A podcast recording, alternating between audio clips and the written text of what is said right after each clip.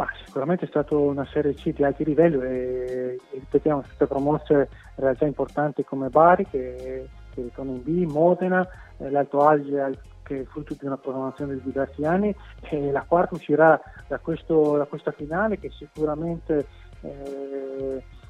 ha da una parte eh, una squadra che l'anno scorso ci è arrivata talmente vicino a vincere e poi non è riuscito a vincere come il Padova e dall'altra una sorpresa come il Palermo che è arrivato diremo senza i riflettori addosso ma che